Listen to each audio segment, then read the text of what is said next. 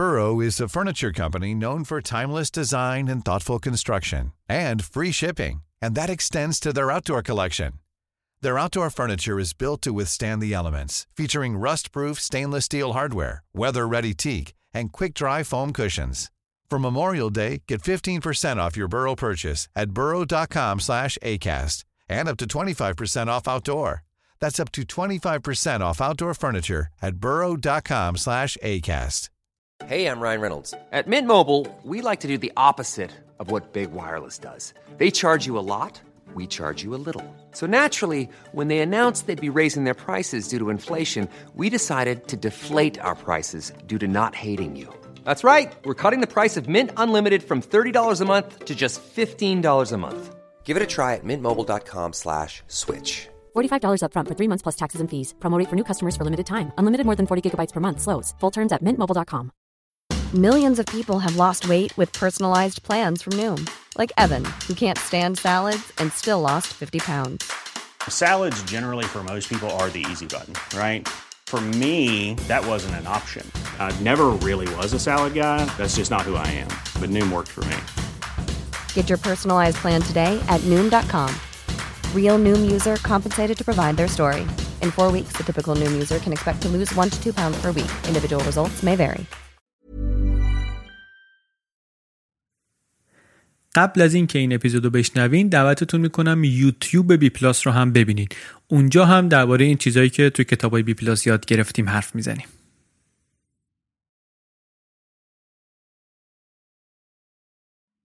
تقریبا همه دنبال موفق شدن هستن، هرچند خیلی تعریفمون از موفقیت ممکنه یکی نباشه. ولی چطوریه که یکی موفق میشه یکی نمیشه؟ فرمول داره موفقیت، قانون داره، میشه قانون براش در آورد؟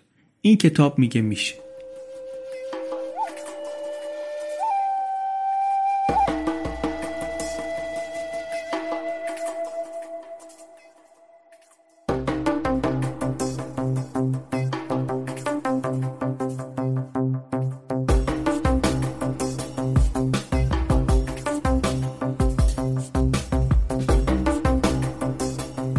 سلام، این اپیزود بیست و هشتم پادکست بی پلاس و در آبان نود و هشت منتشر میشه.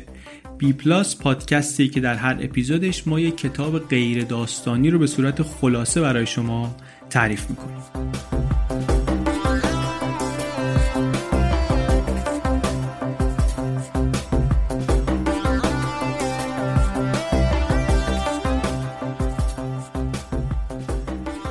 کتابی که در این اپیزود خلاصه‌اش رو تعریف می‌کنیم اسمش هست The Formula: The Universal Laws of Success. نویسنده کتاب هم آقای آلبرت باراباشیه. نشر نوین هم ترجمهش کرده به فارسی به نام فرمول و همین هفته‌ای که پادکست ما در میاد کتاب هم آمده بیرون. صفحه از کجا بخریم رو در بی پلاس پادکست دات کام ببینید، لینکش در توضیحات اپیزود هست. میتونید که کتاب رو با بیست درصد تخفیف از سایت نشر نوین بخرید. سایت های دیگه هم لینکشون هست، کد تخفیف ولی فقط برای خرید از نشر نوینه. بی پلاس پادکست دات کام رو ببینید. بجز اون صفحه از کجا بخریم صفحه پشتیبانی هم هست برای کسایی که مایلن پشتیبان پادکست بشن. به ازای سه هزار تومان یا یک دلار برای هر اپیزود میشه پشتیبان کل پادکست بی پلاس شد. کل فصل دوم میشه پنجاه و چهار تومان یا هجده دلار. بریم بشنویم اپیزود بیست و هشتم رو، خلاصه کتاب فرمولا رو.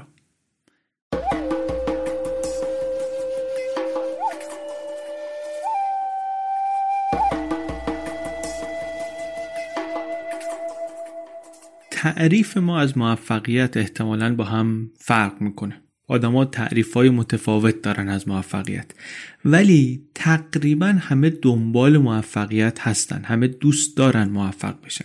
واسه همینم خیلی از ما یک زمانی احتمالاً فکر کردیم به این که چطور میشه موفق شد، فرمول موفقیت چیه، چطوریه که یکی موفق میشه یکی نمیشه، فلانی، این دوست، اون نویسنده، این هنرمند، اون ورزشکار، این دانشمند، اون سرمایه گذار، کارآفرین، چطوریه که اینا انقدر موفق شدن، چرا این آدم خاص انقدر موفق شده، چرا این همه اختلاف هست بین برنده، اون کسی که موفق موفق موفق شده و بقیه آدما.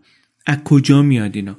یک کمی اگه بدبین باشیم، یک جوابی احتمالی که داریم اینه که هیچ نظمی نداره، هیچ قانونی نداره، شانس و شانس. یا مثلا اگه یک کم از اینایی باشیم که سختگیر هستیم نسبت به خودمون، ممکنه بگیم که ما استعداد کافی نداشتیم، ما پشتکار کافی نداشتیم. من ولی خودم واقعا کنجکاوم که بدونم آیا واقعا بی قانون موفقیت هیچ قانونی بر این جهان پرآشوب حاکم نیست؟ یعنی از بین این همه خبره کامپیوتر، بیل گیت موفق شد چون همای سعادت نشست رو شونش. حرف گلدول رو البته یادمونه دیگه، حرف مالکوم گلدول رو در اپیزود اول بی پلاس کتاب اوتلایرز شنیدیم، خوندیم، یادمونه. ولی آیا واقعا همه حقیقت همونه؟ نمیشه کم دقیق تر حرف زد درباره موفقیت؟ ادبیات موفقیت بیشتر وقتا ادبیات سطح پایینیه، کتابا کتابای نازلیه. خیلی وقتا دنبال اینن که از این آتش آدما برای موفق شدن سوء استفاده کنن. ما اولین اپیزود بی پلاس رو هم که منتشر کردیم چند تا کامنت گرفتیم که آقا شما هم که رفتید دنبال این کتابای دوزاری موفقیت و اینا. اون کتاب البته کتاب دوزاری نبود، ولی من میفهمم چرا یه کسی همچی حرفی میزنه، به خاطر اینکه موضوع موفقیت رو توی کتاب و مطالب مکتوب این طرف اون طرف فقط کنار چیزای نازل دیده دیگه. سوال ولی اینه که آیا اصلاً میشه علمی به موفقیت نگاه کرد؟ یا اینکه نه دیگه، علمی ترین و قابل دفاع ترین کاری که میشه کرد همون کاری که گلدول کرده بود. این کتاب کتابیه که نشون میده که میشه یک مقدار علمی نگاه کرد. نویسنده کتاب هم آقای آلبرت باراباشیه. کارش پژوهش کردن در شبکه‌های پیچیده، کامپلکس نتورک، از شبکه‌های سلولای مغز انسان بگیر تا ارتباطات شبکه‌های پروتئینی در غذا تا توپولوژی شبکه جهانی اینترنت. چیزی که توی همه اینها هست اینه که وقتی با ابزار علمی و ریاضی بریم سراغ مدل سازی این شبکه‌ها، ارتباط‌های مختلفشون، اون وقت توش قانون پیدا می‌کنی، قوانینشون رو میبینیم. یعنی این روش رو، این ابزار رو آمدن ایشون و همکارانش بردن برای تحلیل موفقیت استفاده کردن و نتیجهش شده این کتاب. این کتاب میشه نگاه علمی به موفقیت. من نمونهش رو قبل از این ندیده بودم. هدفش هم اینه که فرمول موفقیت رو میگه میخوایم در بیاریم، میخوایم ببینیم قانوناش چی هن.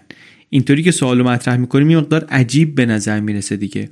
اما همین سوالو مثلا میشه جورای دیگه پرسید. میشه گفت که چطوریه که تقریبا هممون متفق القول میگیم که فلان تصویر تیره و تاری که الان در موزه هنرهای معاصر هست شاهکار هنریه، ولی اون یکی تصویری که ممکنه حالا خیلی فرقی هم نکنه هیچ ارزشی نداره. چطوری شد که اون موفق شد این نشد، در حالی که به نظر نمیرسه همچی فرقی هم با هم بکنن؟ یا حتی این سوالو میشه یه طوری پرسید که از این قالب موفقیت، فرمول موفقیت بیاد بیرون. بچه‌مون رو بذاریم مدرسه گرون قیمت، آیندهش اینطوری بهتره، اینطوری امکان موفقیتش بیشتره، یا اینکه نه اثر نداره. اینم یه جور سوالیه که این کتاب میره دنبالش. یا اینکه چرا توی هر زمینه‌ای که نگاه میکنیم یه تعداد کمی سوپر استار هستن، بقیه لنگان خرک خیش دارن به مقصد میرسونن. یا یه سوال دیگه‌ای که این کتاب بررسی میکنه، آیا ما با گذر زمان خلاق‌تر میشیم یا اینکه نه قوه خلاقمون رو از دست میدیم؟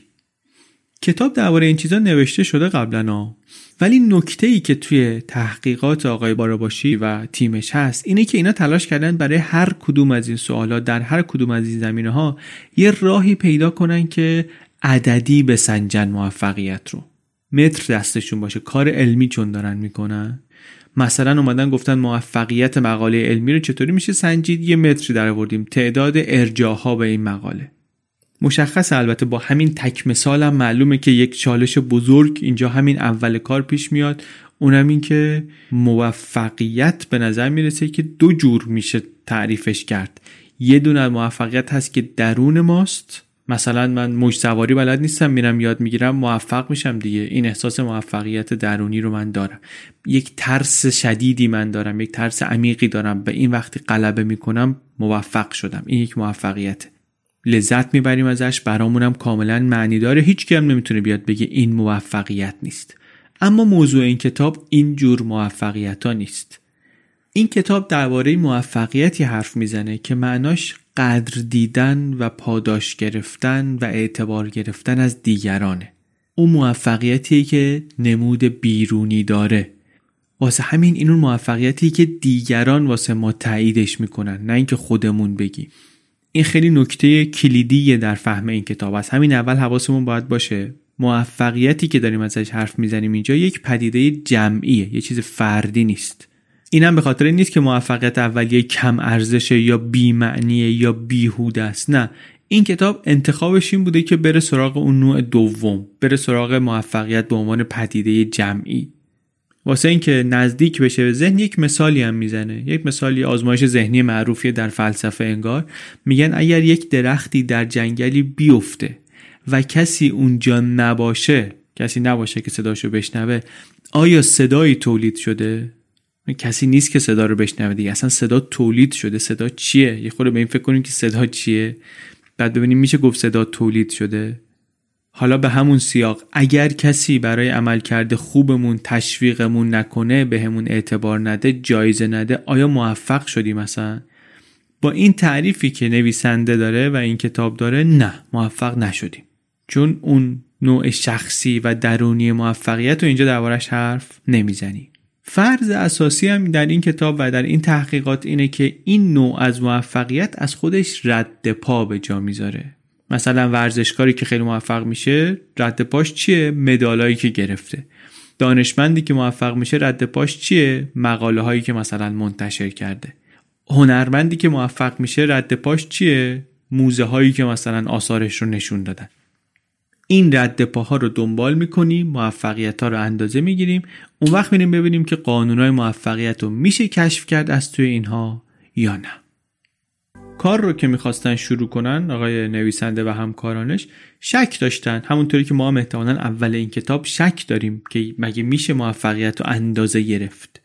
این اومدن اول از یه جای ساده شروع کردن، یه هیته‌ای که واسه خودشون هم دم دستی بود و به نظرم میرسید که کار توش راحت تره.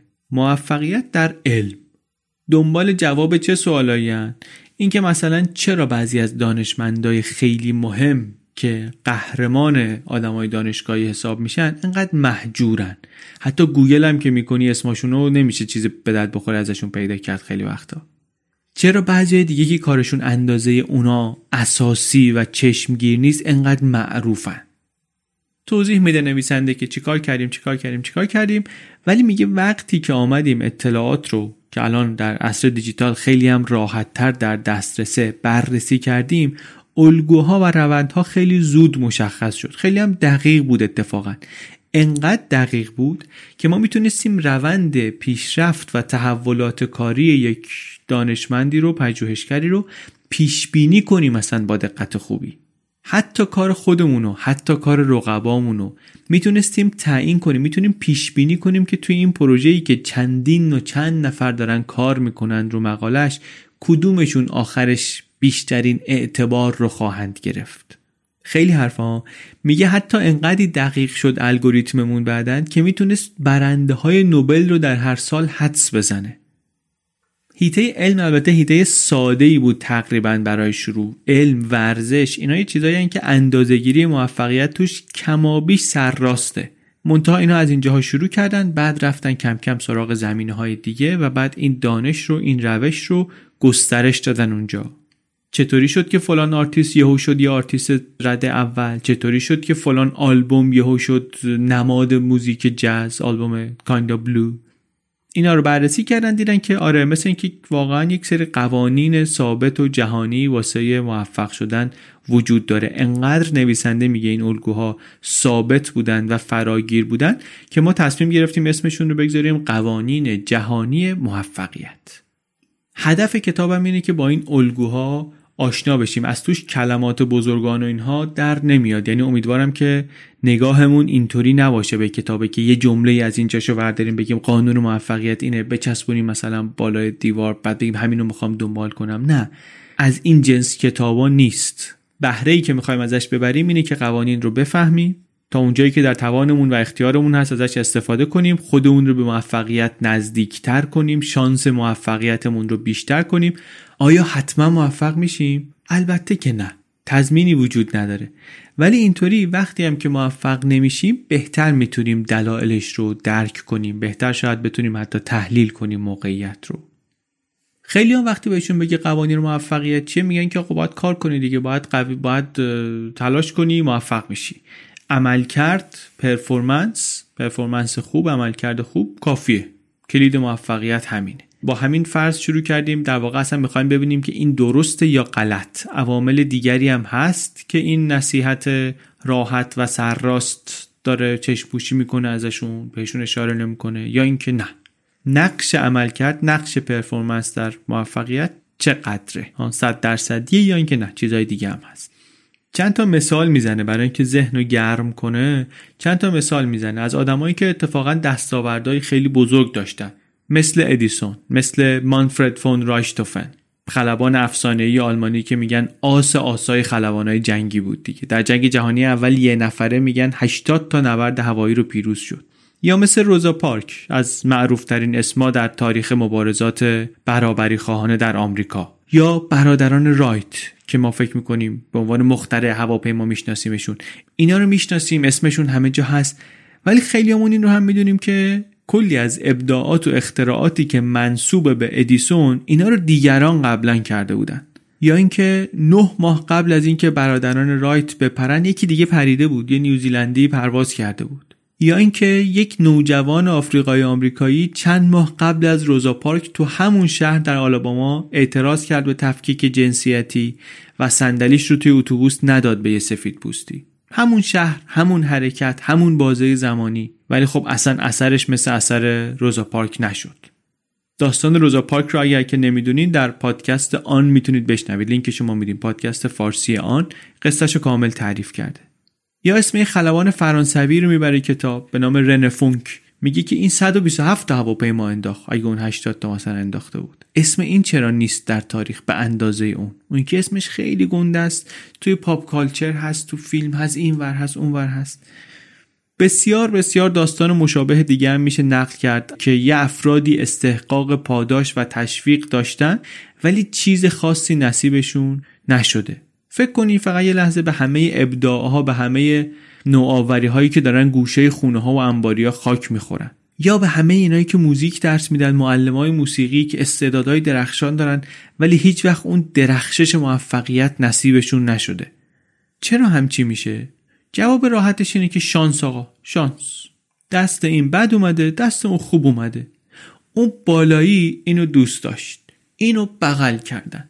اینا جوابایی که راحت آدمم زیاد میشنوه. اما نویسنده هم مثل بنده از اون آدمایی که این جوابا خوشحالش نمیکنه. منتها فرقش اینه که ایشون دانشمندم هست، بلدم هست، میره سراغ دیتا، میره سراغ داده، از توش سعی میکنه که جواب دقیق‌تر و قانع کننده تری در بیاره. قبل از این که بره توش تازه یه چیز دیگه هم میگه، میگه مسئله از اینم پیچیده تره. اگه رنه فونک، اون خلبان نسبتاً گمنام، مثالی از عملکرد عالی بدون موفقیت، آدمایی داریم که اصلا عملکرد ندارن و موفقیت دارن. کیم کارداشیان. این دیگه مسئله رو خیلی پیچیده میکنه. اگه حتی وقتی عملکردمون هم عالیه باز موفق شدن قطعی نیست، پس چطوریه که یه نفر بدون هیچ عملکرد روشنی، بدون هیچ پرفورمنس مشخصی، یک همچی موفقیتی نصیبش میشه؟ اینجاست که حرف نویسنده در تعریف موفقیت اهمیتش معلوم میشه. موفقیت در اصل بیشتر از اون که به عملکرد تو ربط داشته باشه، به درک من از عملکرد تو ربط داره. واسه همینه که مهمه که فرق عملکرد و موفقیت رو بفهمیم. عملکرد رو میشه بهتر کرد، میشه اندازه گرفت، یک متغیریه در اختیار من و شما، میتونیم خودمون رو با بقیه مقایسه کنیم توش حتی. ولی موفقیت اساساً از جنس دیگریه. موفقیت یعنی دیگران به عملکرد من چه واکنشی نشون میدن. این که میگی موفقیت پدیده جمعیه، اینجا معنیش مشخص میشه. موفقیت شما بیش از اون که به شما و عملکردت مربوط میشه، برمیگرده به این که در چشم ما عملکرد شما چطور دیده خواهد شد. حرف گنده یهان دو سه بار تکرار کردم من، به خاطر اینکه فکر میکنم حرف بزرگی اگه که دل بهش بدیم. میگی موفقیت تو اصلا موفقیت تو نیست، نگاه من به تو و عملکرد تو. بنیان کتاب اصلا همین تعریفه. اثرش چیه؟ اثرش اینه که اگه میخوای واسه موفقیت برنامه بریزی باید بری ببینی مخاطبت، جامعت چطوری واکنش نشون میده به عمل کرد، به چی جایزه میده، چی براش مهمه، اون وقت بر اساس اون برنامه بریزی. این تمایز عمل کرد و موفقیت پله اول فهمیدن این کتابه. چرا مهمه که این رو بفهمیم؟ چرا مهمه که بدونیم که موفقیت جمعیه و فردی نیست؟ چون وقتی یه پدیده جمعیه دیگه باید به شبکه آدم ها فکر کنیم، نه به تک تک آدم ها. اینجاست که دانش شبکه ها به کار میاد. به زبان شبکه ها هر کدوم از ما یک گره هستیم، یک نود هستیم در شبکه اجتماعی. بر همین واسه این که اثر کارمون رو در محیط اطرافمون ببینیم باید نگاه کنیم به گره های دیگه‌ای که تو شبکه هستن، ببینیم اونا چطور به کار ما واکنش نشون میدن. شما ممکنه بهترین موزیک رو بسازی، بهترین کد رو بنویسی، قشنگترین عکس رو بگیری، ولی اگه ما نبینیم، تشویق نکنیم، جایزت رو ندیم، شما موفق نمیشی. قوانینی که نویسنده از تحقیقات خودش و دیگران استخراج کرده و تو این کتاب آورده همین رو میخواد نشون بدن. میخوام بگن که این شبکه فوق‌العاده و عمیقاً پیچیده چطوری کار میکنه. این قوانین رو که بدونیم شاید بتونیم یک طوری کار کنیم که عملکردمون اون طوری که لازمه در شبکه طنین انداز بشه و یه طوری بشه که دیگه فقط خانواده و دوست و رفیقامون نباشن که کارمون رو میبینن، بره بزرگتر بشه از این حرفا، بره بیرون از محدوده این گره های کوچیک اطرافمون، بره در خاطره جمعی. ایناست که یکی رو میکنه خلبان آلمانیه، یکی رو میکنه فرانسویه. چون اولی در چشم آلمان ها قهرمان شده بود، مرگ مشکوکی هم داشت، مرگ زود هنگامی داشت در جمع، اینا همه کمک کرد به اینکه تبدیل بشه به یه خاطره جمعی. خلبان آلمانی اون جوابی که از شبکه اجتماعیش گرفت موفقش کرد، قصه‌شو درست کرد. شبکهش دید که این به دردشون میخوره، به درد قصه آلمان مبارز میخوره، تقویت کرد عمل کردش رو. این معنی این که برای موفقیت باید شبکه‌مون رو بشناسیم، باید بریم ببینیم شبکه چی میخواد، چی دوست داره، چی به دردش میخوره، به چی جایزه میده، حواسمون به اون باشه. بگذاریم این کتاب خلاصش رو گفتن یه مقدار سخته راستش، ولی هر کدوم از این حرفا اگر که یک کوچولو قلقلکتون داد، بدونید که توی کتاب بسیار قشنگتر و جامعتر بهش پرداخته شده و خوندنش حتما براتون چیزای خوبی داره. در واقع همین نکته کلیدی پایه‌ای که رابطه عملکرد و موفقیت چیه، این خودش برای من یک دنیای چیز داشت واسه یاد گرفتن. شما هم هر وقت فکر کردین فرقی نداره موفقیت همون عمل کرده اینا، به نظرم یک لحظه به کیم کارداشیان فکر کنید، نظرتون برمیگرده. مقدمه بحث دیگه به نظرم کافیه همینجا، بقیهش رو اگر که میخواین برین سراغ کتاب. ما بریم از این لحظه دیگه دنبال قوانین موفقیت اونطور که آقای نویسنده و همکارانش استخراج کردن و معرفی کردن.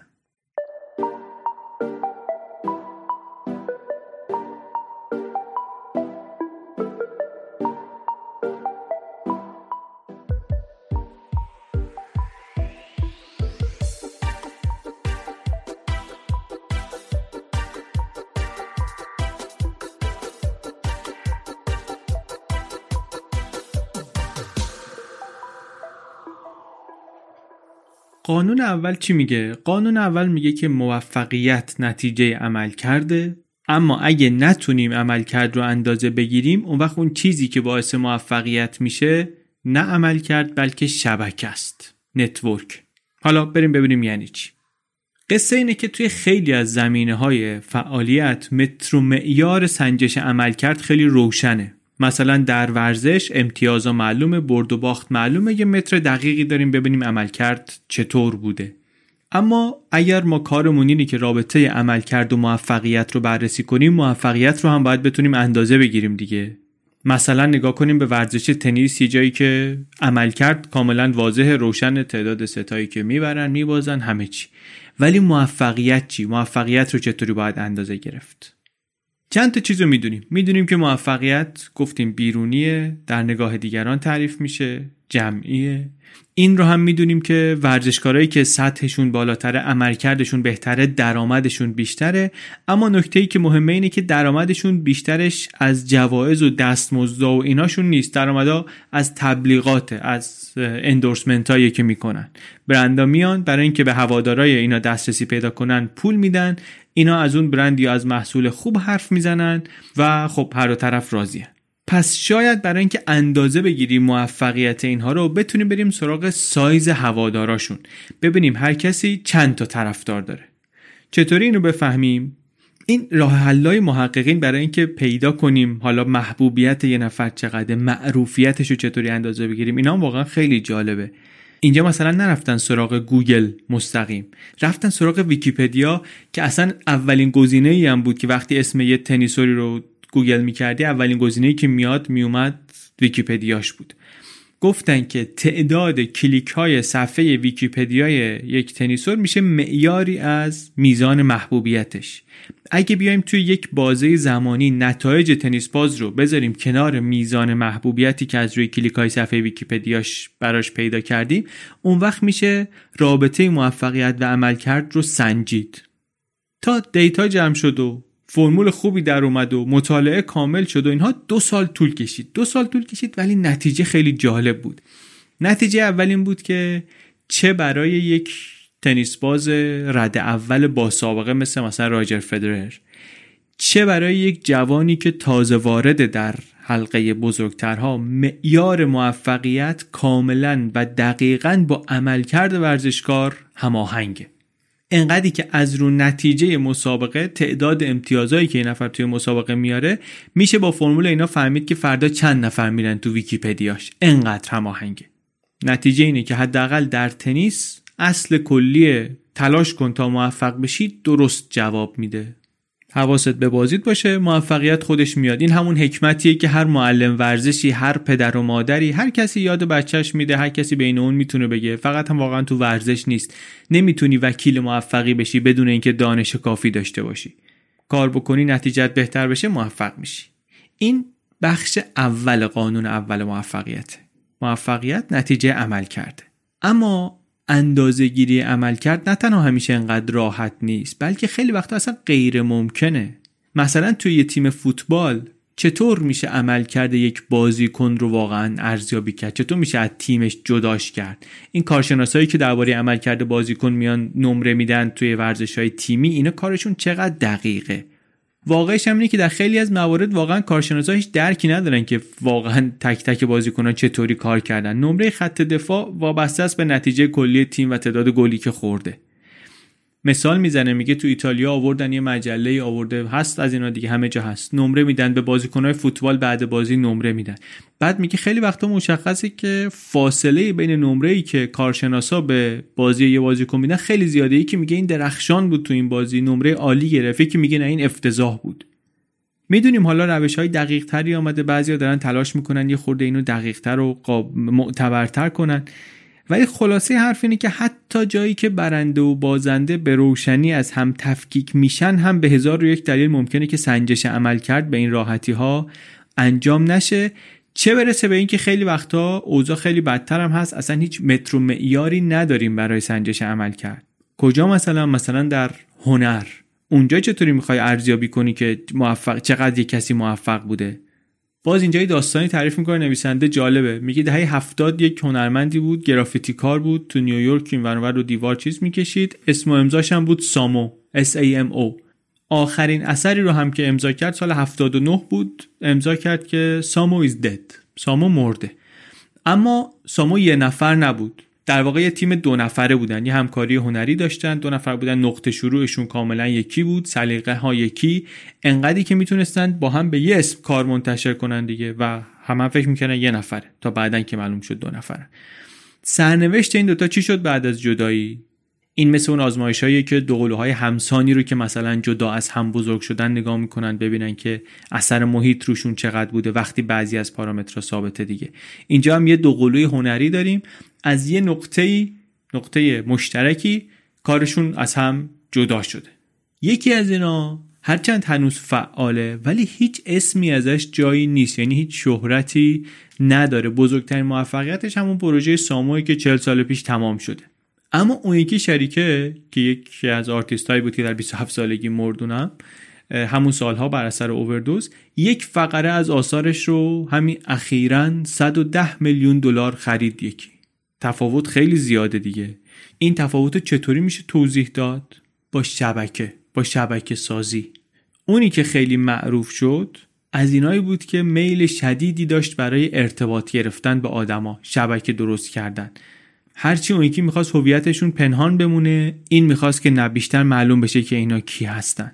داستان هست ازش که چطوری رفت مثلا آویزون اندی وارهول شد، تونست مثلا یک کارت پستال از کاراشو بفروشه به اون، بعد با همین یه دونه فروش خودشو بهش نزدیک کرد، با هنرمندای دیگه نزدیک شد، خودشو رسوند به شبکه‌هایی که آدما توش رفت و آمد دارن، خودشو شناسوند به جامعه هنری.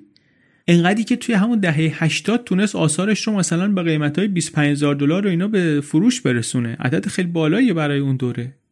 آدم با احساسی بود، آدم پر انگیزه‌ای بود. بعد بالاخره هم از اووردوز هروئین مرد. خودش این یه مقداری به معروفیتش و موفقیتش کمک کرد. ولی یادمون باشه این و اون شریکش از یه جا شروع کرده بودن. انقدر کارشون به هم شبیه بود که نمیشد از هم تفکیکشون کرد. یعنی چی؟ یعنی عملکردشون یکی بود واقعاً. ولی موفقیتشون یک دنیا و هم فاصله داشت. واقعش اینه که به دنیای هنر که نگاه کنیم میبینیم هیچ وقت نمیشه با دیدن صرف خود اثر هنری قیمت گذاریش کرد. قیمت گذاری اثر هنری وابسته است به این روابط شبکه نامرئی هنرمندا و گالری دارا و تاریخ نویسای هنر و منتقدا و حراجیا و کلکسیون دارا و اینا هستن. تصمیمات ایناست که در طول زمان قیمت میده به آثار هنری. یه مثال دیگه، یه تابلوی از رامبراند یه تابلوی از رامبراند صف میکشیدن ملت که بیان ببینن این تابلو رو تو نمایشگاه‌ها، تا وقتی که معلوم شد که این مال رامبراند نیست. یهو صف بازدیدکننده ها محو شد. اصلا انگار نه انگار که آدما تا چند ماه پیش سر و دست میشکوندن واسه دیدن این. کجا رفت ارزش ذاتی هنر؟ سوالمون یادمونه دیگه. عملکرد نقاش چه نقشی داشت در موفقیت نقاشی؟ یا برعکس این ماجرای نقاشی منسوب به رامبراند. یک نقاشی بود سال دو هزار و پنج اینو فروخته بودن ده هزار دلار. نقاشی بالاخره قیمت داری بود ولی قیمتش مشخصه دیگه، ده هزار دلار بود. بعد معلوم شد که این کار داوینچی سال دو هزار و هفده شد چهارصد و پنجاه میلیون دلار. نقاشی که همون نقاشیه. داستانای موردی هست، اینا نمونه هست، درسته، ولی کار علمی که شده این بوده که بر اساس اطلاعاتی که از این داستان‌ها و نمونه‌های بسیار زیاد مشابهش جمع شده یه چیز مطمئنی در بیاریم. در واقع خود نویسنده میگه میگه ما این سوالا رو داشتیم، این حکایت‌ها رو این طرف و اون طرف جمع کرده بودیم، ولی اولش دیتایی نداشتیم برای اینکه این فرضیه رو بررسی کنیم، تا اینکه رسیدیم به یک مجموعه اطلاعات، مجموعه داده‌های عظیم، واقعاً مجموعه روند کاری بیش از نیم میلیون هنرمند از سرتاسر دنیا از سال هزار و نهصد و هشتاد تا دو هزار و شانزده. توش چیه؟ جزئیات صدها هزار نمایشگاه، چهارده هزار تا گالری، هشت هزار تا موزه در یک بازه سی و پنج ساله. دیتابیس اطلاعات سه میلیون اثر هنری. اینو که گرفتن دستشون گفتن خیلی خوب دیگه، با این همه کار میشه کرد. میتونی یه هنرمند رو انتخاب کنی، کل روند کاریشو ببینی. میتونی ببینی چه سالی، کجا، با کی نمایشگاه گذاشته، چی فروخته، به چه قیمتی فروخته. این حجم عظیم دیتا رو وقتی بیای تحلیل شبکه‌ای بکنی، اون وقت الگوهای خیلی جالبی میبینی. مثلا میبینی که یک مجموعه عظیمی از نهادهای هنری، گالری‌ها، موزه‌ها، حراجی‌ها، مجله‌ها، سایت‌ها، اینا خوشه‌ای با هم ارتباط دارن. یعنی بعضی از این نهادها، مثلا گالری‌ها و موزه‌ها، اینا یک هابن، یک ترمینال اصلی هن. اگه شما در مسیر این هابات توی این گذرگاه‌های اصلی قرار بگیری، احتمال این که برسی به سطوح بالای موفقیت، برسی به سطوح بالای اعتبار هنری خیلی زیاده.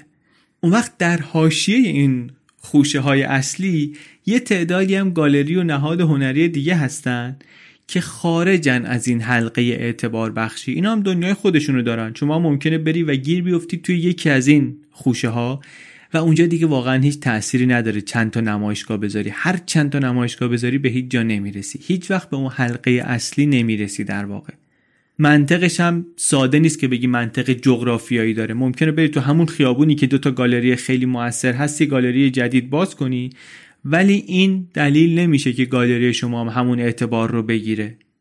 حتی اینطوری نیست که شما هر چیزی رو ببری تو فلان موزه معتبر نشون بدی معتبر بشه. نه، یک همزیستی، یه همکاری بین همه اعضای این شبکه هنرمند و نهادها و اینا وجود داره که مثلا هم هنرمند از اینکه توی یه گالری نمایشگاه بذاره اعتبار میگیره، هم اون نهاد، اون گالری دنبال هنرمندیه که پتانسیل اعتبار دادن بهش رو داشته باشه. یه رازی هست، به قول نویسنده میگه یه راز کثیفی هست در دنیای هنر که همه خبر دارن ازش. اونم اینه که شما اگه موفق بشی، شما اگه معتبر بشی، نفع همه در اینه که اعتبار شما خدشه‌دار نشه. چه اون گالری داری که میخواد از فروش آثار شما که حالا معتبر شده سود ببره، چه اون مجموعه داری که چند تا اثر از شما خریده، چه خود شمای هنرمند. کجا داریم میریم؟ به چی داریم میرسیم از این قصه ها و حکایت ها؟ به بخش دوم قانون اول موفقیت.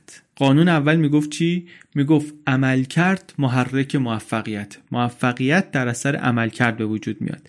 ولی جایی که عملکرد قابل اندازه‌گیری نباشه، اون چیزی که باعث موفقیت میشه شبکه است.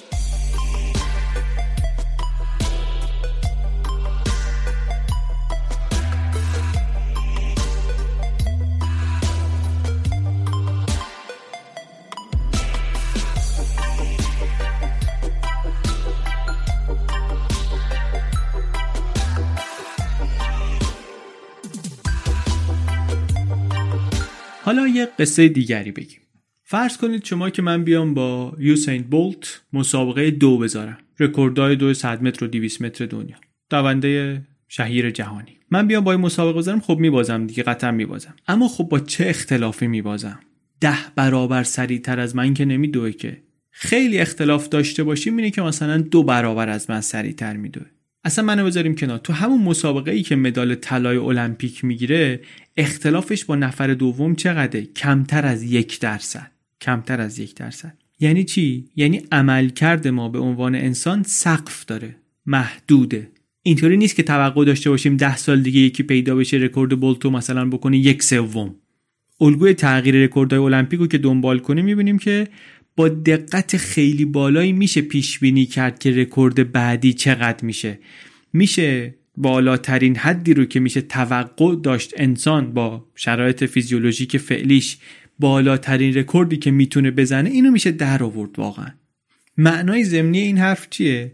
یعنی شما اگه بهترین باشی در حیطه کاری خودت، بهترین جراح باشی، بهترین پیانیست باشی، بازم قطعاً تعداد دیگری وجود دارن که دقیقاً به همین خوبی شما هستن. همونقدر استعداد، همونقدر تحصیل، همونقدر تلاش، همونقدر تمرین. اون وقت اگه یکی قرار باشه بیاد از بین اینها، از بین این بهترین ها بهترین بهترین ها رو انتخاب کنه، خیلی خیلی کار سختیه، انقدری که عملاً غیر ممکنه این کار رو درست انجام داد. یک مسابقه نوازندگی موسیقی کلاسیک رو مثال میزنه به نام The Queen Elizabeth's International Music Competition.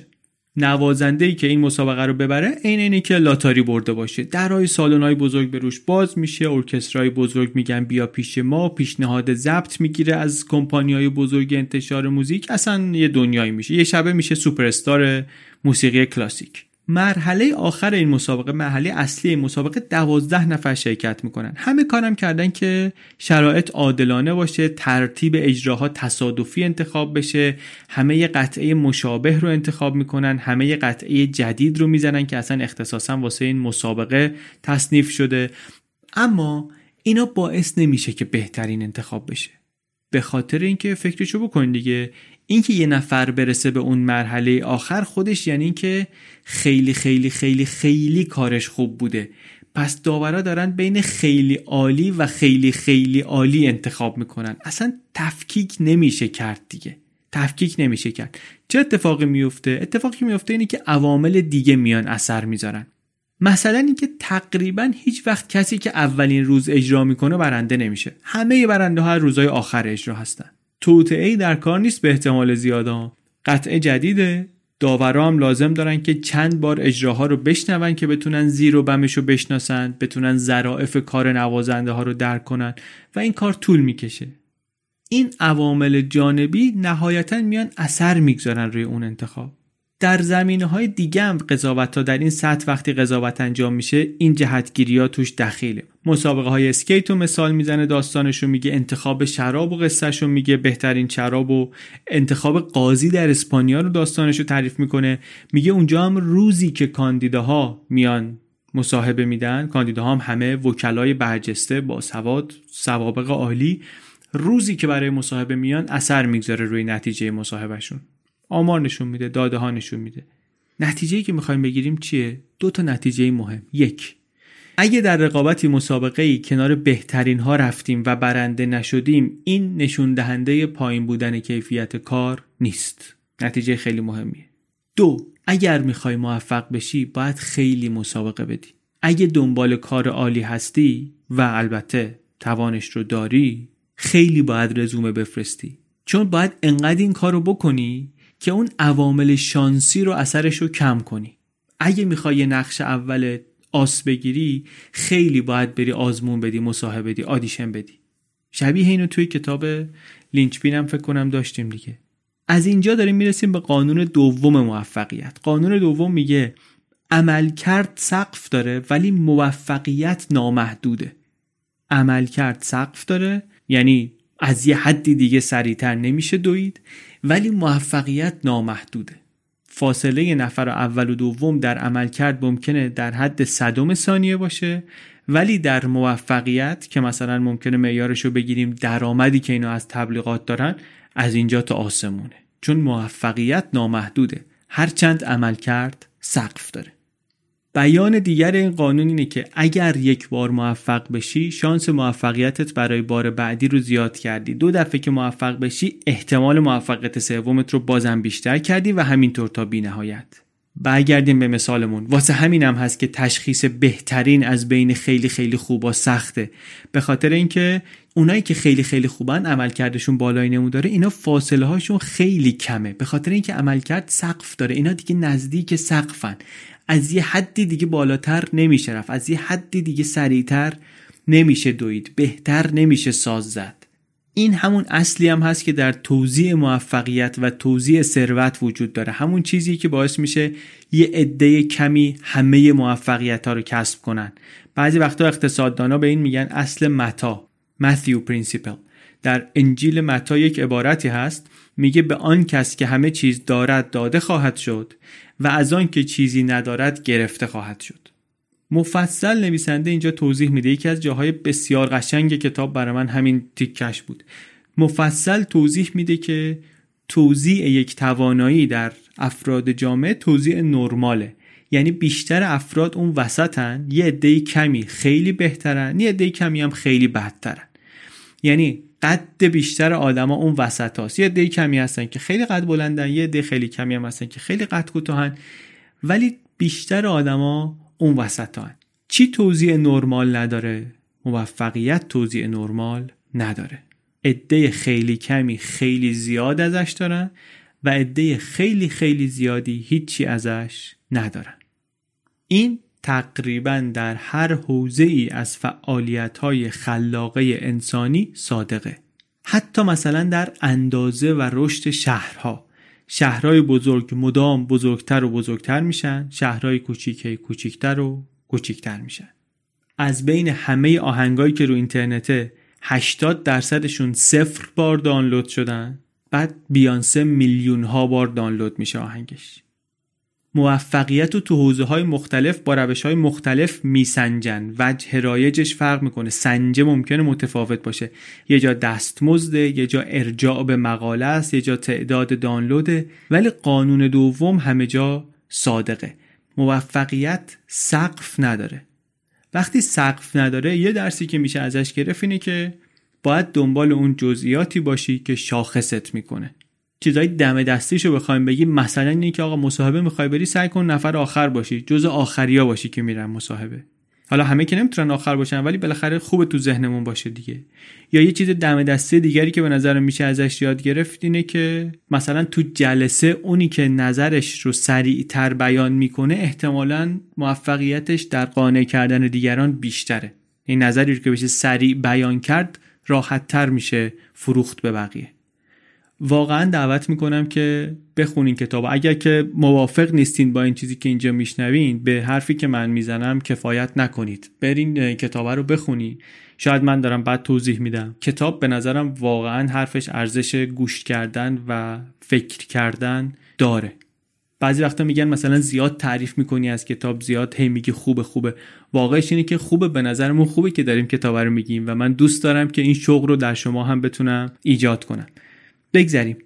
یکی از دلایلی که میشه برای این قانون دوم ذکر کرد تو قانون سومه. از همین ته قانون دوم میشه رفت سراغ قانون سوم. قانون سوم میگه موفقیت قبلی ضرب در تناسب، تناسب در شرایط فعلی مساوی میشه با موفقیت در آینده. یعنی وقتی که یه موفقیتی به دست آوردی، اگه کار بعدیت به اندازه کافی خوب باشه، به اندازه موفقیت قبلی موفق نمیشه، بلکه ضرب میشه توش. این قانون یک پدیده ظریفی رو نشون میده به نام تقدم امتیازی، preferential attachment. اینم از اون حرفای قشنگ کتابه که میارزه یک مقداری روش وقت بذاریم که خوب بفهمیمش، چون فکر میکنم که جاهای مختلفی به دردمون میخوره.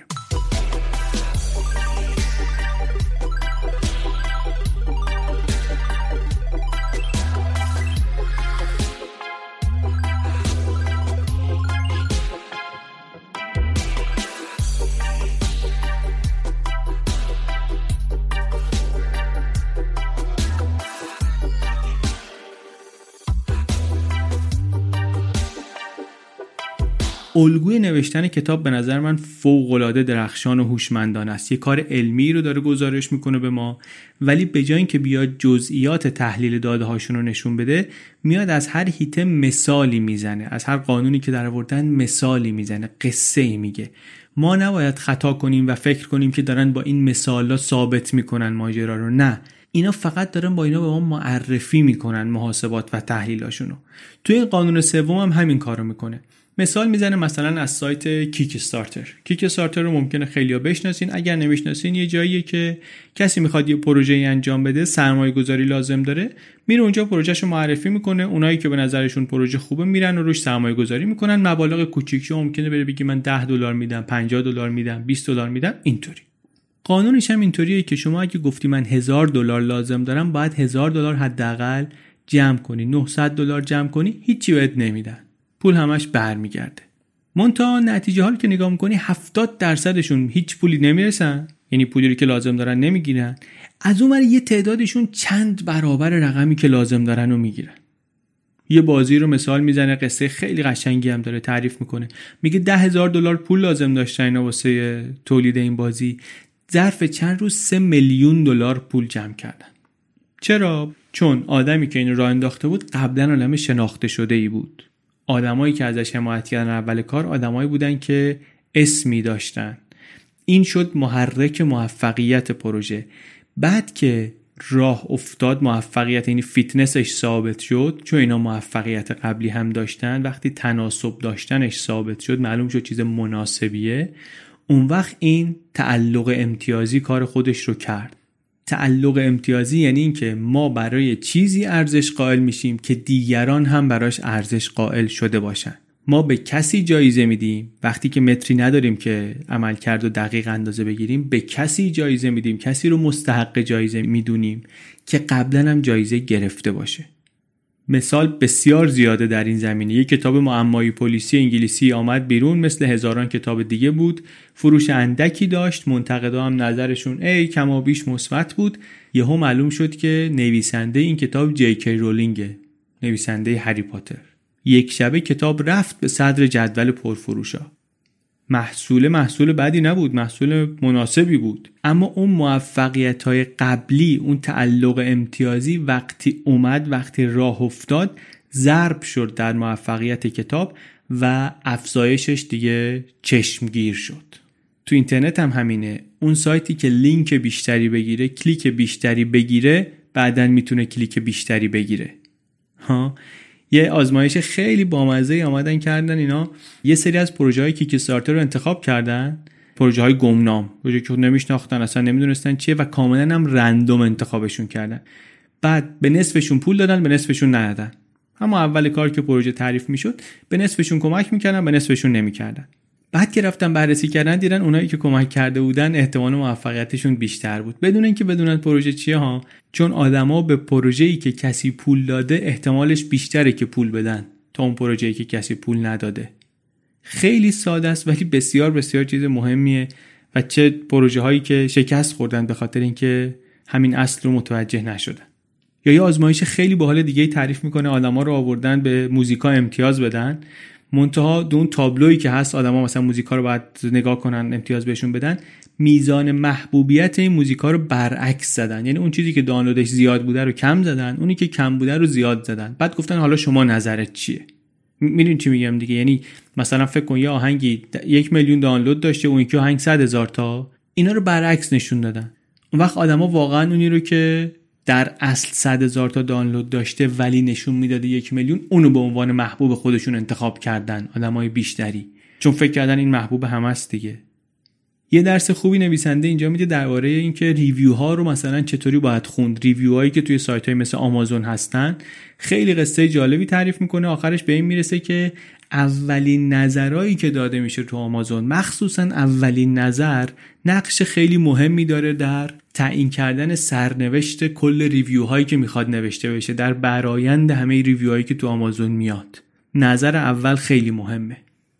یه آزمایشی رو باز اینجا تعریف میکنه، میگه تقریبا هر کسی میتونه بره ویکی‌پدیا یه مطلبی بنویسه، مطلبی ویرایش کنه، ولی عده کمی هستن که جدی و پرکار اونجا ویرایش میکنن. یه سیستم پاداشدهی هم داره که کاربران میرن به ویراستاری که کار بهتری کرده باشه ستاره میدن. قانونی هم نیست که کی میتونه ستاره بده، چرا ستاره بدن، چطور باید ستاره بدن. یا آزمایش اینا کردن، اومدن فعالترین ویراستارا رو، یک درصد فعالشون رو انتخاب کردن، نصف کردن، نصفشون رو بهشون یه ستاره دادن رندوم، به نصفشون ندادن. گفتم میخوام ببینیم اثر این ستاره‌ای که واقعا بدون دلیل دادیم چیه، چطور کار میکنه. اولین اتفاقی که افتاد این شد که در مقایسه با اون گروهی که ستاره نداشتن، فعالیت این گروه خوشبختی که ستاره گرفته بودن شصت درصد زیاد شد. این خب تقریبا ساده است دیگه، مکانیزم جایزه است که کار کرده. نکته مهمتر ولی این بود که به طور متوسط اعضای گروهی که بدون دلیل ستاره گرفته بودن احتمالش بیشتر بود که دوباره ستاره بگیرن. یعنی اونایی که اون جایزه اولیه رو گرفته بودن قابل جایزه گرفتن شده بودن انگار. آدما گفتن آ این صلاحیت ستاره رو داره، آدما راحت‌تر بهشون جایزه میدادن.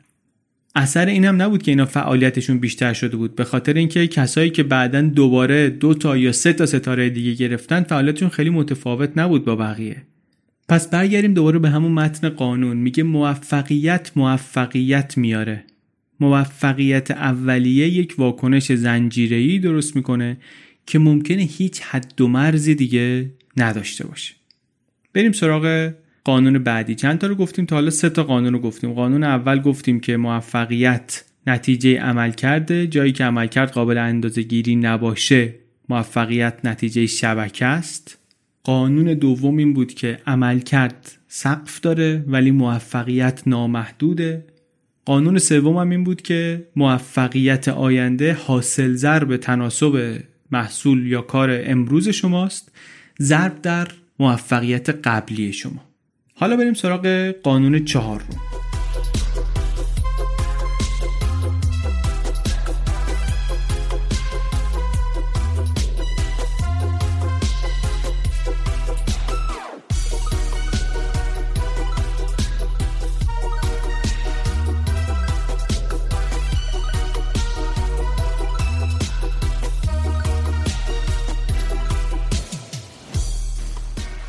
تا حالا مثالا و قانونا بیشتر درباره وقتی بود که داریم عملکرد یک فرد رو بررسی میکنیم. حالا میخوایم بریم ببینیم که در گروه ها، در تیم ها چه اتفاقی میفته، چون امروز موفقیت عموما نتیجه کار تیمیه دیگه و یه تیم هم برای اینکه موفق بشه یک سری از آدماش باید با هم دیگه همپوشانی داشته باشن، باید که تنوع داشته باشیم توی تیممون، باید آدم مجرب داشته باشیم، آدم کم تجربه داشته باشیم، باید ارتباطات قوی باشه بین آدما، باید بعضیا دوست نزدیک باشن، بعضیا آدمایی باشن که کمابیش غریبه باشن و انواع مختلف تنوعی که میشه داشت باید داشت. تیم ها وقتی موفقن که بسیار متنوع باشن. چند تا مثال هم میزنه از تیم های بسیار موفق و اصلا دریچه مبحثی رو باز میکنه به نام تیم ساینس که اصلا میان بررسی میکنن که آقا رمز و راز کار تیمی درست چیه، چطوری میشه که تیم درست درست کرد، شاخصهای تیم موفق چیه و از اینجور چیزا. اهمیت موضوع هم اینه که جهان امروز انقدر پیچیده است که واقعا در خیلی از حیطه ها کار انفرادی اصلا معنی نداره. برای به هدف رسیدن باید تیمی کار کرد. از دهه نود به این طرف مقاله های برجسته کشفیات مهم که مثلا توسط یه نفر انجام شده باشن به شدت نایابن. پس عملا اجتناب ناپذیره درگیر کار تیمی شدن. دو تا سوال بزرگ پیش میاد، یکی اینکه تیم چطوری باید درست کنیم، چطوری باید جمع کنیم. دو اینکه وقتی که عضو یه تیم هستی و تیم موفقه چطوری اعتبار نتیجه کار بین اعضای تیم تقسیم میشه. تیم ما وقتی میبره منی که عضو این تیم بودم چقدر گیرم میاد، چقدر اعتبار گیرم میاد. این دوتا سوال سوالای خیلی جذاب و مهمی هستن دیگه برای هر کسی که در هر تیمی کار میکنه. اولیش که تیم رو چطوری میشه جمع کرد، چطوری میشه تیم خوب ساخت. یکی دو تا نتیجه خیلی روشن هست در مجموعه دانش کار تیمی. اولیش اینه که استراتژی ترکیب کردن تیم بستگی داره به نوع کاری که تیم میخواد انجام بده. میگه که اگر کاری که میخوای بکنی کاریه که میدونی قابل انجامه ولی کار سختیه، مثلا شما میخوای یه سپلای چین پیچیده رو طراحی کنی و هماهنگ کنی، یک زنجیره تأمین کالا پیچیده است، از نظر مکانی و زمانی و اینا پیچیده است، کار سختیه ولی کار شدنیه دیگه، دانشش وجود داره. تحقیقات نشون میده که برای چنین تیم‌هایی اینکه شما بیای چند تا نابغه رو بذاری کنار هم جواب نمیده، اتفاقا نتیجه عکس میگیری. هوش یا یه مقدار حالا به تسامح آی کیو تک تک افرادی که اینجا هستن یا سطح تحصیلات تک تک آدم‌ها اینجا مهم نیست. چیزی که مهمه اینه که تنوع داشته باشه. چیزی که مهمه اینه که آدما با ویژگی‌های متفاوت داشته باشی تو تیمت و آدمایی هم باشن که توانایی توجه کردن به همدیگه رو داشته باشن، یعنی اینکه تیم افقی کار کنه، کسی متکلم وحده نباشه تو تیم. یک تیم متنوع، ساختار افقی خیلی، کلابوریشن زیاد، هم همکاری زیاد بین اعضای تیم، این خیلی کمک میکنه. وقتی که یک مأموریتی داریم که مأموریت پیچیده، مأموریت سختیه ولی کار جدیدی قرار نیست، کشف جدیدی قرار نیست توش انجام بشه. اما اگه برعکس یه کاری داری میکنی که هدفش خیلی واضح نیست، خیلی روشن نیست، یه چیزی رو میخواد کشف کنه، یه محصولی میخواد تولید کنه که کسی تا حالا نساخته، یک مشکلی شناسایی کرده میخواد براش نرم افزاری بنویسه، این مشکل رو تا حالا کسی حل نکرده، کار خلاقه میخواد بکنی. اینجا الگوی ساختار تیمی برعکسه. ارتباط افقی اعضا اتفاقا خیلی مهم نیست. توی تیمایی که در کار خلاقه موفق بودن قسمت بزرگ کار رو یه نفر میکنه، بقیه فقط دارن مشارکت میکنن.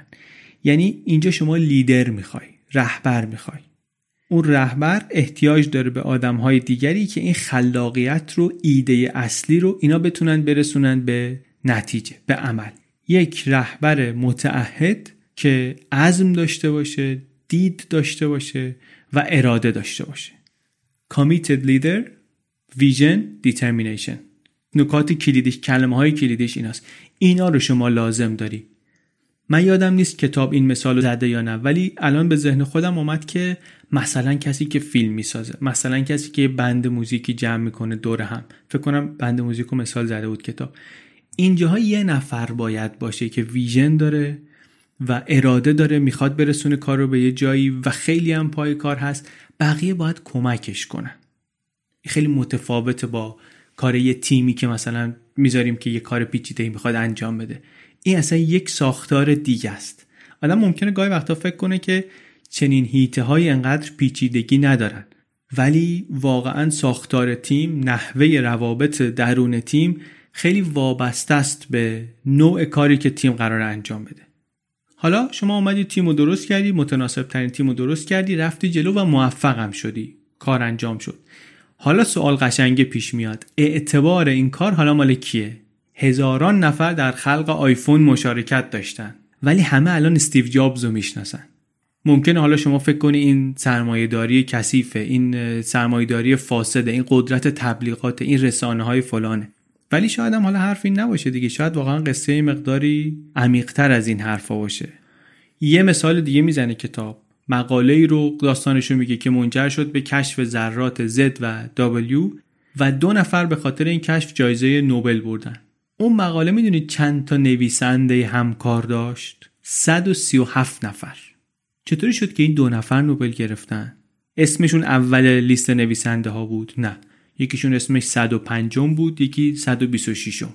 بعدش هم اصلا تو مقاله های فیزیک به ترتیب حروف الفبا می نویسن اسما رو انگار. در زیست شناسی اسم سرپرست رو آخر می نویسن. چطوری تصمیم می گیرن که کی بیشترین اعتبار رو بگیره از یه پروژه ای؟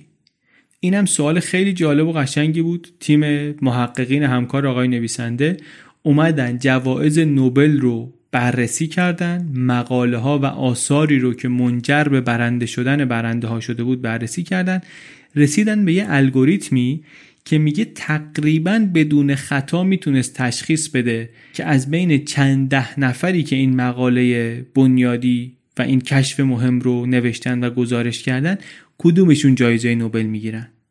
چیه کلید مسئله؟ نکته الگوریتم چیه؟ اینی که نگاه میکنه ببینه موضوع مقاله با کارهای قبلی کدوم نویسنده مطابقت بیشتری داره. یعنی چی؟ یعنی نویسنده میگه مثلا من اگه الان برم با پاپ مقاله بنویسم، من و پاپ با هم یه مقاله بنویسیم، اعتبار مقاله مال کیه؟ میگه بستگی داره مقاله درباره چی باشه. اگه مقاله درباره الهیات باشه، من در بخش تحلیل داده هم کاری کرده باشم، اعتبارش مال پاپه. اگه درباره تحلیل داده و شبکه باشه، پاپ اومده باشه یک کمکی مثلا به من کرده باشه، اعتبار مقاله مال منه. نتیجه عملی این میدونید چیه؟ درس بزرگش اینه که وقتی برای همکاری دعوت میشیم به یه تیمی، باید اول بریم بپرسیم هدف ما چیه که میخوایم بریم عضو این تیم بشیم. اگه فکر میکنیم که این تیم یک هدف با ارزشی داره و اصلا اعتبارش برامون مهم نیست، فقط میخوایم یه بخشی از انجام این کار مهم باشیم، که خب هیچ، میریم و عضو میشیم و دلیل خیلی خوب و موجهی هم داریم. ولی اگر میریم اونجا برای اینکه اعتباری بگیریم، باید اینو بپرسیم که آیا این اعتبار گیر من میاد یا نمیاد. اینو حتی قبل از اینکه کار انجام بشه هم میشه فهمید. شما قبل از پروژه چه کارایی کردی؟ خط فعالیت‌های شما کجا بوده؟ محصول فکر شما تا حالا چی بوده؟ اگر این تیم موفق بشه، نتیجه کارش در راستای کارهای قبلی شما هست یا نه؟ اگه هست، خب مشارکت کن، اعتبارش به شما هم میرسه. ولی اگر نیست، اگر در راستای کار قبلی شما نیست، شما از اینجا اعتباری نخواهی گرفت. حواست اول به این باشه.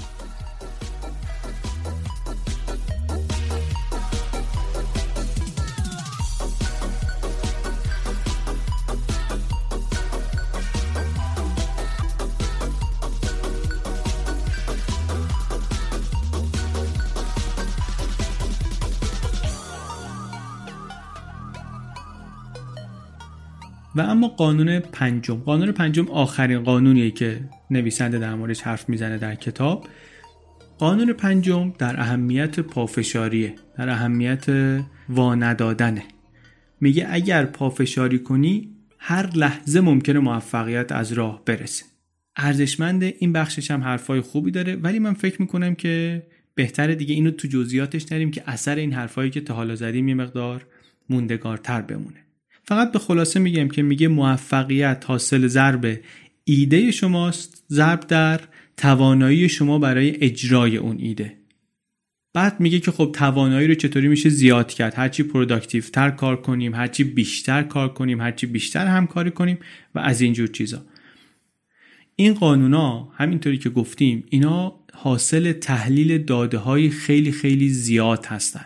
نویسنده منتها کاری که میکنه اینه که اینا رو میاد به ذهن ما نزدیک میکنه با مثال، با داستان، به جای اینکه ما رو درگیر مسائل ریاضی و آماری پشت قضیه بکنه، میاد در ویترین با قصه به ما ارائه میکنه اینا رو.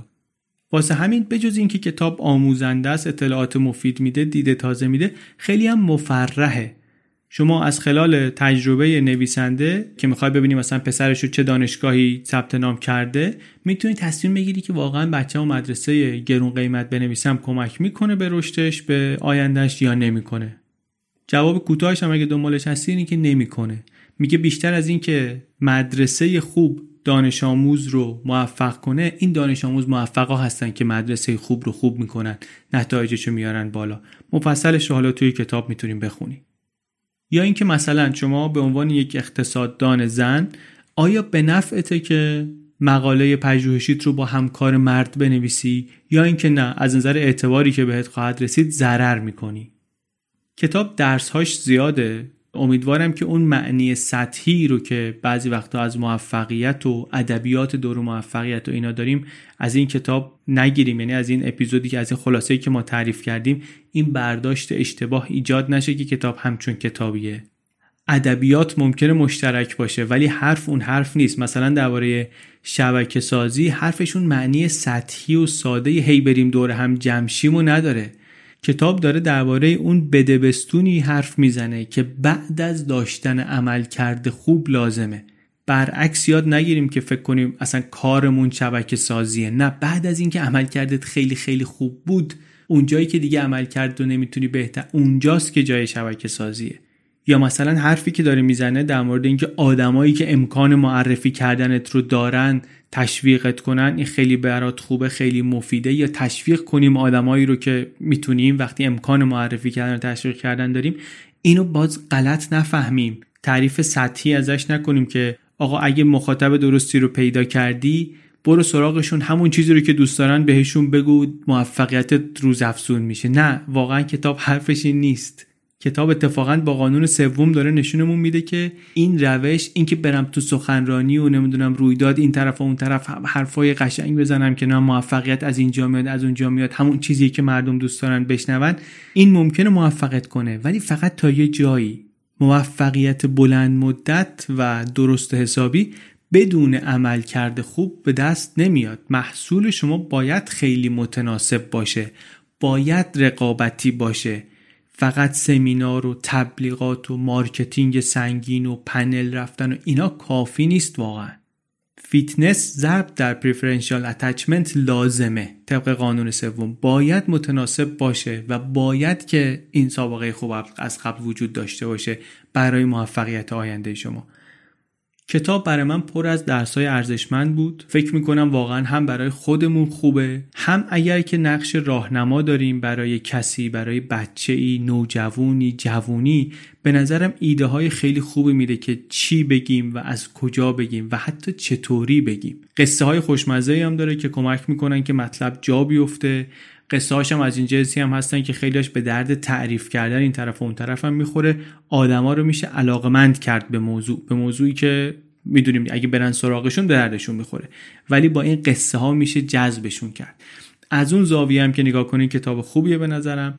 به چند تا از اپیزودهای قبلیمونم مربوط بود، به حرفایی که اونجا زده شد مربوط بود، به کتاب اوتلایرز، به کتاب تیپینگ پوینت، هیت میکرز، لینچ پین، فریکانامیکس. از اون موضوعاتی داره که من دوست دارم و خیلی هم خوشحالم که کتاب خوندم. کتاب اتفاقا پیشنهاد یکی از شنونده‌های پادکستم بود که خیلی خیلی ازش ممنونم.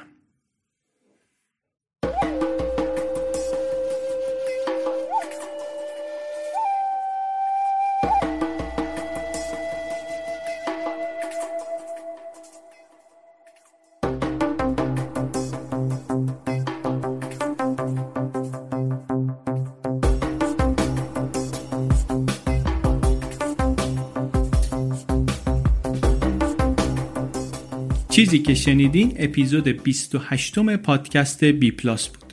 این اپیزود بی پلاس رو من، علی بندری، به کمک عباس سیدین و امید صدیقفر درست کردیم. کتاب رو با عنوان فرمول نشر نوین ترجمه کرده، منتشر کرده. همین هفته‌ای که پادکست درآمد اوایل آبان نود و هشت کتاب هم آمده به بازار. لینک خرید کتابای بی پلاس، چه این کتاب چه کتابای دیگری که به فارسی منتشر شدن و در بازار ایران هستن، همه توی صفحه از کجا بخریم بی پلاس پادکست دات کام هست. از سایت نشر نوین هم اگه بخواید این کتابو بخرید بیست درصد میتونید تخفیف بگیرید. کد تخفیف بی پلاس فقط یادتون باشه، بی پی ال یو اس. خرید کردن از این سایت‌های همکار ما اینم یک راه کمک به بی پلاس، گزینه پشتیبانی اختیاری مالی هم که هست. جور دیگری که میتونید پشتیبانی بکنید اینی که پادکست رو از اپلیکیشن‌های پادکست گوش کنید، از اورکست، از کست باکس، گوگل پادکست، اسپاتیفای. الان این جاها جاهایی هست که آمارش رو هم ما میتونیم خوب بگیریم و کمکمون میکنه برای اینکه بتونیم پادکست رو هم بهتر اداره کنیم، هم رشدش بدیم. پادکست بی پلاس میدونیم دیگه جایگزین کتاب خوندن نیست. پادکست ما و سرویس های خلاصه کتابی مثل بلینکیست که ما ازش استفاده میکنیم و لینکش در سایتمون هست، اینا راههایی هستن برای کتاب انتخاب کردن و بررسی کردن و دعوتی هستن برای خوندن این کتاب ها. ممنون از شما که گوش میکنید، ممنون از شما که معرفی میکنید، انقدر عشق و انرژی میدین. ما یک چهارشنبه در میون خلاصه کتاب تعریف میکنیم در بی پلاس، کاری از چنل بی پادکست.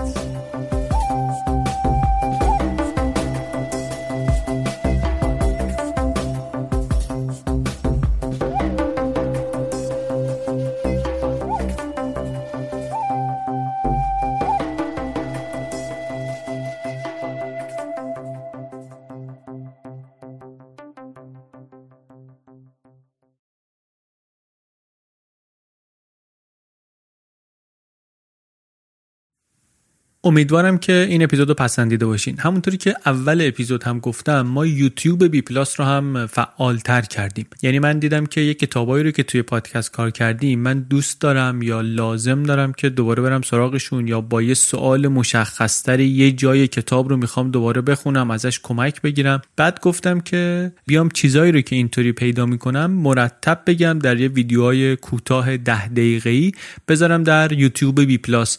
مطمئنم که به درد کسان دیگری هم خواهد خورد. اینطوری ما اونجا در یوتیوب هم میتونیم با هم این کنجکاوی ها رو ادامه بدیم و کنار هم یاد بگیریم. پادکست بی پلاس رو در یوتیوب سرچ کنید و عضو کانال ما در یوتیوب هم بشید. مرسی. Why don't more infant formula companies use organic grass-fed whole milk instead of skim? Why don't more infant formula companies use the latest breast milk science? Why don't more infant formula companies run their own clinical trials? Why don't more infant formula companies use more of the proteins found in breast milk? Why don't more infant formula companies have their own factories instead of outsourcing their manufacturing? We wondered the same thing. So we made ByHeart, a better formula for formula. Learn more at by heart dot com. Even when we're on a budget, we still deserve nice things. Quince is a place to scoop up stunning high-end goods for fifty to eighty percent less than similar brands. They have buttery soft cashmere sweaters starting at fifty dollars, luxurious Italian leather bags, and so much more. Plus, Quince only works with factories that use safe, ethical, and responsible manufacturing. Get the high-end goods you'll love without the high price tag with Quince. Go to quince dot com slash style for free shipping and three sixty-five day returns.